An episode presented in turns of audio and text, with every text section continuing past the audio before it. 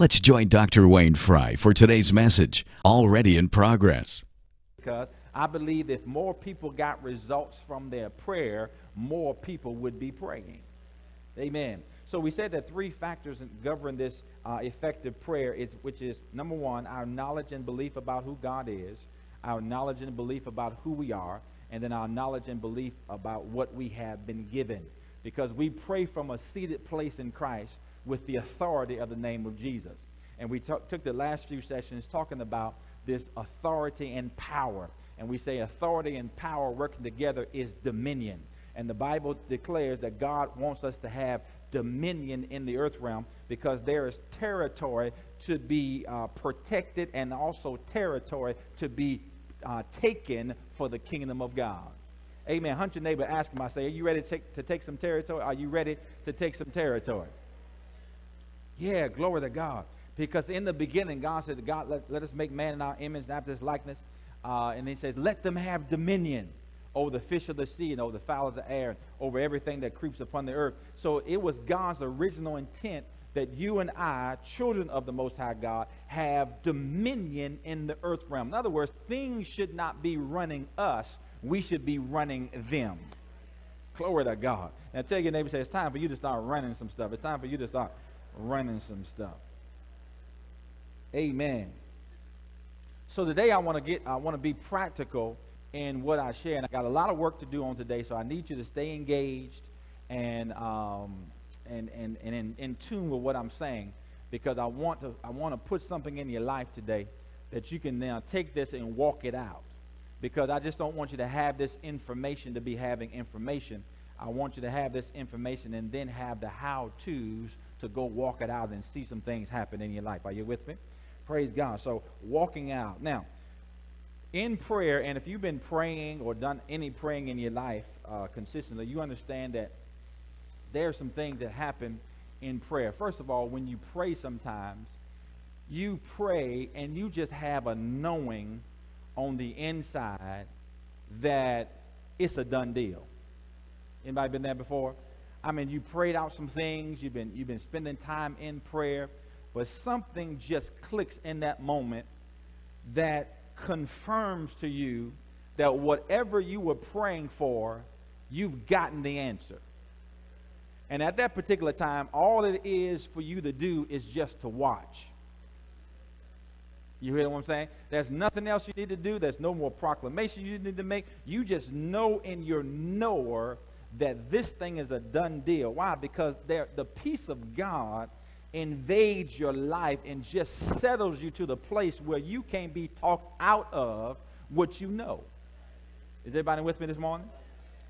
And so there are some times that come like that in prayer. Like I can remember as we was building this building, I, I used to have a, a, a I used to uh, go up on top of the hill over here. Uh, they, they, they had cut down some trees, and there was a tree stump about 30 inches tall, almost just right for a seated position. And so I would come up here sometimes, and I'd just sit on that stump and just look over the property and just be praying in the spirit and just praying over the things. And I'm telling you what, uh, because it, through the process, there was some there were some real opportunities for me to begin to think and almost believe that this wasn't going to come to pass. And so I would sit up there and pray, and I'd just be praying in the spirit, and I'd be watching cars go by, and I'd be envisioning cars coming up the driveway. I'd be envisioning people going into the building. This was before a lot of this was even up here, just site work being done, and I would just pray. But I'm telling you what, it was a day that I came up here, and I was walking up the hill, and I just heard in my spirit, I just heard on the inside of me, it's done. I mean, I just, I just heard it. And so from that day forward, I didn't pray uh, pray as it relates to trying to get anything done. I was just thanking God for what's already done. And from that day forward, there was just such a peace of God that I couldn't even doubt if I wanted to that this thing was going to get done. Are you hearing what I'm saying? And so there are some times that you need to spend time in prayer in such a t- and, until such a time comes where you know that you know that you know that what I'm praying for or what I'm praying about is a done deal and nothing can stop it. All I need to do is sit back and watch. Are you hearing what I'm saying? Glory to God. And so once once it happened, then that's my posture and that's my position. However, there's another side of prayer that when you pray, you get reminded or reassured of a promise that God has given you in His Word. God reminds you in His prayer, in your prayer time, about what He's promised you. However, even though you've gotten that promise, you still have obstacles, you still have challenges, you still have situations, you still have sickness and disease, you still have mountains in front of you, but you know what the promise is. Okay? So even though you know what the promise is, but yet you're still facing some things, that's, that's a different stance in prayer than when you know it's a done deal. So now there's a part that I still have to pray uh, or I still have to do in prayer until the full manifestation shows up. Is anybody clear with me this morning? I want to make I want to make this different uh, this this difference here this morning because what I want to talk about is this time of prayer where you know what the word says. You've been reminded of the promise. It's been preached to you. It's been taught to you. You've been reminded from people in your own prayer time, in your own study, but yet things still don't seem to be lining up to what you've been promised. That's not the time to lay back and kick up your feet. That's the time where you still need to be remain engaged until you see the full manifestation of what you've been believing God for. Just because it hasn't shown up yet doesn't mean it's not going to show up. Listen, just because you can't see it doesn't mean it doesn't exist. Are you hearing what I'm saying this morning? So I want to I want to I want to encourage you this morning in these times because I believe that we all that that many of us have uh, have have grabbed hold of a promise, but we haven't seen the fullness of that promise yet. But I have good news for you. If you tap into what I'm sharing with you on the day, you're going to start seeing some manifestations like never before in Jesus' name. Are y'all with me this morning? Amen. Glory to God. So now, in these times, I know what the promise says, but I'm still looking at something in the natural that does not line up with what I've been promised. I know the word says that he meets all my needs according to his riches and glory, but my money still look funny. Anybody been there? And my change is still strange. But I know what I've been promised. I've been promised that every single need that I have shall be met according to God's riches and glory in Christ Jesus. I don't just throw up my hands and say, oh, well, I guess it's not for me. No, I need to find out what I need to do to stay engaged, what I need to do to keep pressing in this thing until I see every single one of my needs met. You hear what I'm saying? I know the Bible says, with his stripes I'm healed. Glory to God. Not talking about me, I'm just using first person to kind of help you see some stuff. I know the word of God says that, I, that my, I've been healed by the stripes of Jesus. But when it gets chilly, my joints act up.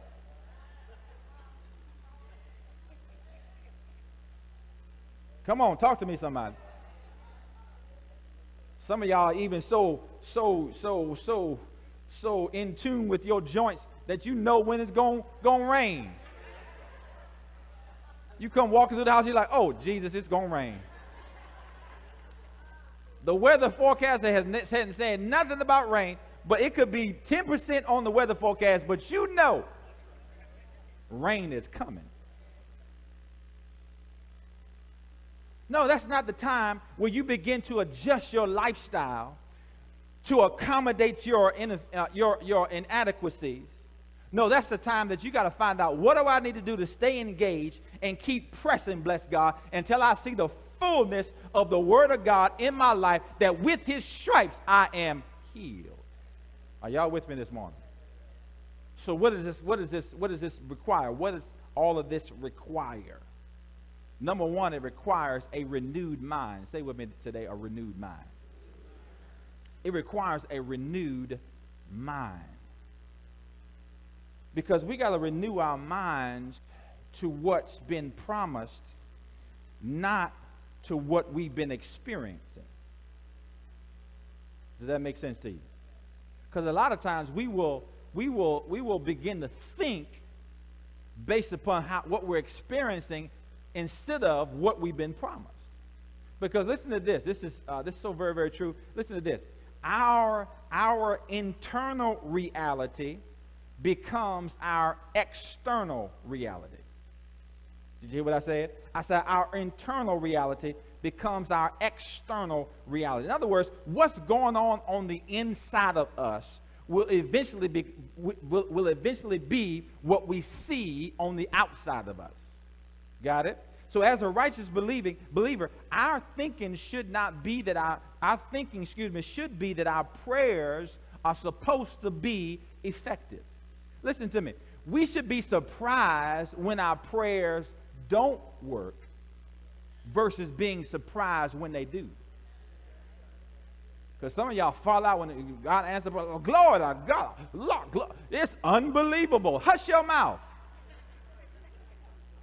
So in other words, you just letting us all know you didn't, you didn't have a clue of what you was doing. You just happened to fall up on the blessing. No, you got to know how to work this word to get some results whenever you need some results. Because you can't be sitting around hoping and praying when you need God to come through in your life. Are y'all with me this morning? I just can't believe it. I just can't believe it. All the money came in to pay my light bill. I just can't believe it. Hush your mouth. If you are a believer, you should have expected it to come. And when it didn't show up when it was supposed to, you ought to be looking around. Now, what in the world? What? Where is it? Where it, it's got to be around here somewhere. But we get so, so excited when God comes, when the word of God comes through because of our prayers. No, that should be commonplace. It should be commonplace. Amen. See, we sometimes have this wrong thought that it's our job to pray and it's God's job to do something. No, folks, God's done his part. Now we need to do our part. Are y'all hearing this? How many of you have said amen or said uh, or said this yourself? I must decrease so that he must increase. How many of you ever said that, heard that, said amen to that?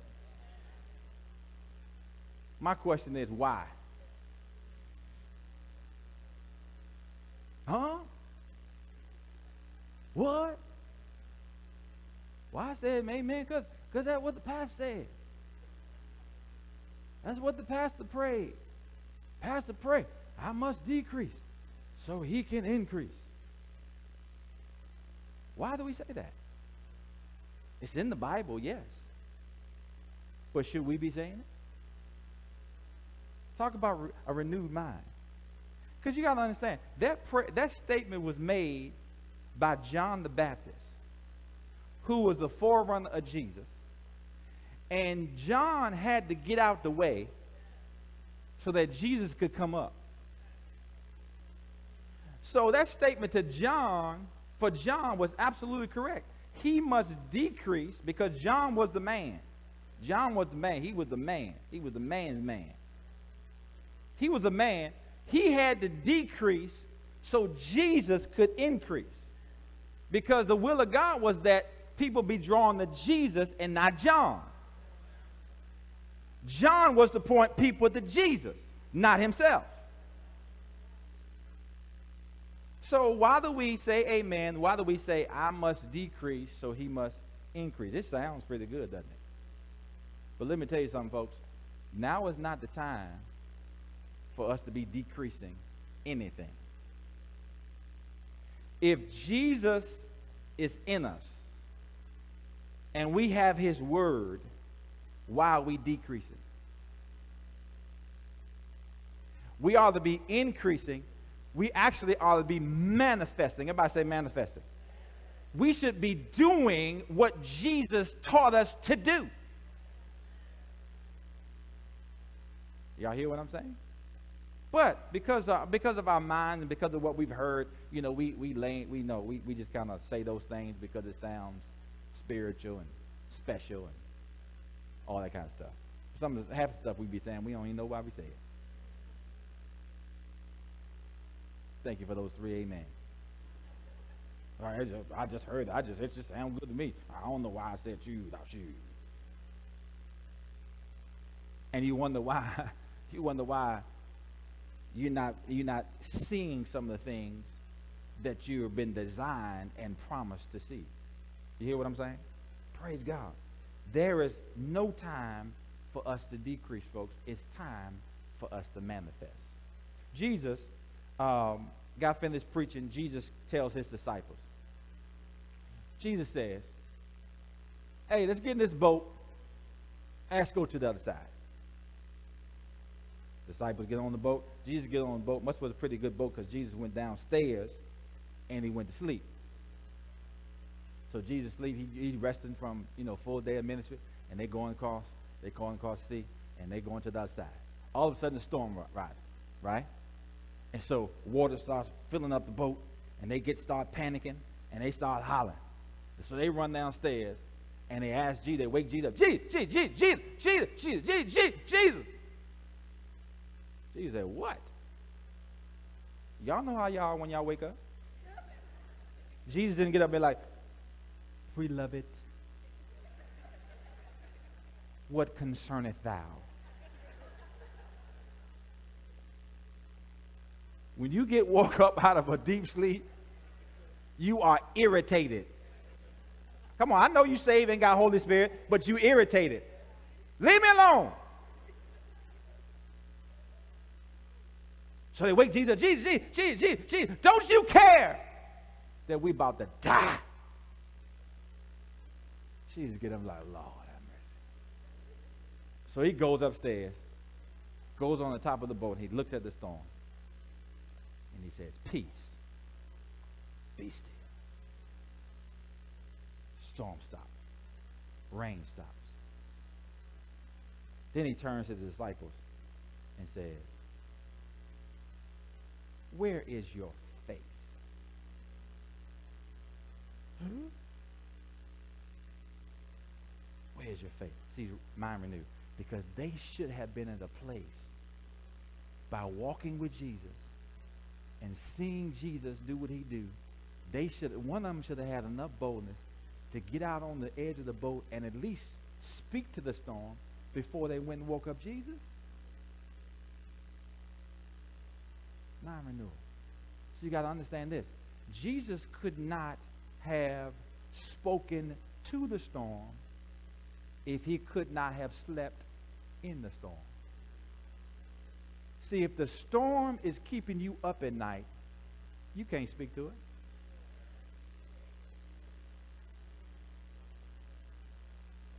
If the storm has got you wringing your hands, causing you to get gray hair before you, before you, before you get gray hair, if it's worrying you, you cannot speak to it because your mind has not been renewed. Are you hearing what I'm saying? And we've been trying to speak the stuff that's still keeping us awake at night. Y'all hearing this? Your neighbor says, stay with the man now. Stay with the man. Because listen to this our internal our internal reality is what we re, what we release from our lives as well as what we release out of our mouths. If you got turmoil going on on the inside of you, you're going to have turmoil manifested outside of you. and you're going to have turmoil coming out your mouth. You're just going to be, you're going to have the uncanny ability to mess even good stuff up when you open your mouth up because of what's going on on the inside of you. If you just kept your mouth shut, it would have been fine. But you had to open up your mouth and let out what was in you. Why? Because what's going on in us is going to show up on the outside of us. I know we got our, I know we got our acts and we got our facades and we got our scripts. You know, this is how I'm gonna carry myself. I'm gonna walk like this. Most of us are faking it until we make it. You don't fake nothing until you make it. You faith it until you make it. But in order to faith something, you got to know something. Are y'all hearing this? So it requires, it requires y'all, it requires a renewed mind. Let's go to Luke 18. Let's look at some things here. Everybody okay? All right. I'm going to take my time today. So I hope y'all had English muffin or something before y'all came in here. Cafe not open yet. We can't help you today. And lunch is just for growth track attendees. Oh, y'all, I'm going to growth track today. Shoot. Come on, Luke 18. Come on. Y'all stop playing in church, man. Luke 18, verse number 1. Look at this. Living Bible says, One day Jesus told his disciples a story to illustrate their need for constant prayer and to show them that they must keep praying. Listen to this, folks. How long? Until the answer comes. Come on, y'all can read. Come on. How long? Until the answer comes. He said, There was a city judge, he said, a very godless man who had great contempt for everyone. A widow of that city came to him frequently to appeal for justice against a man who had harmed her. The judge ignored her for a while, but eventually she got on his nerves.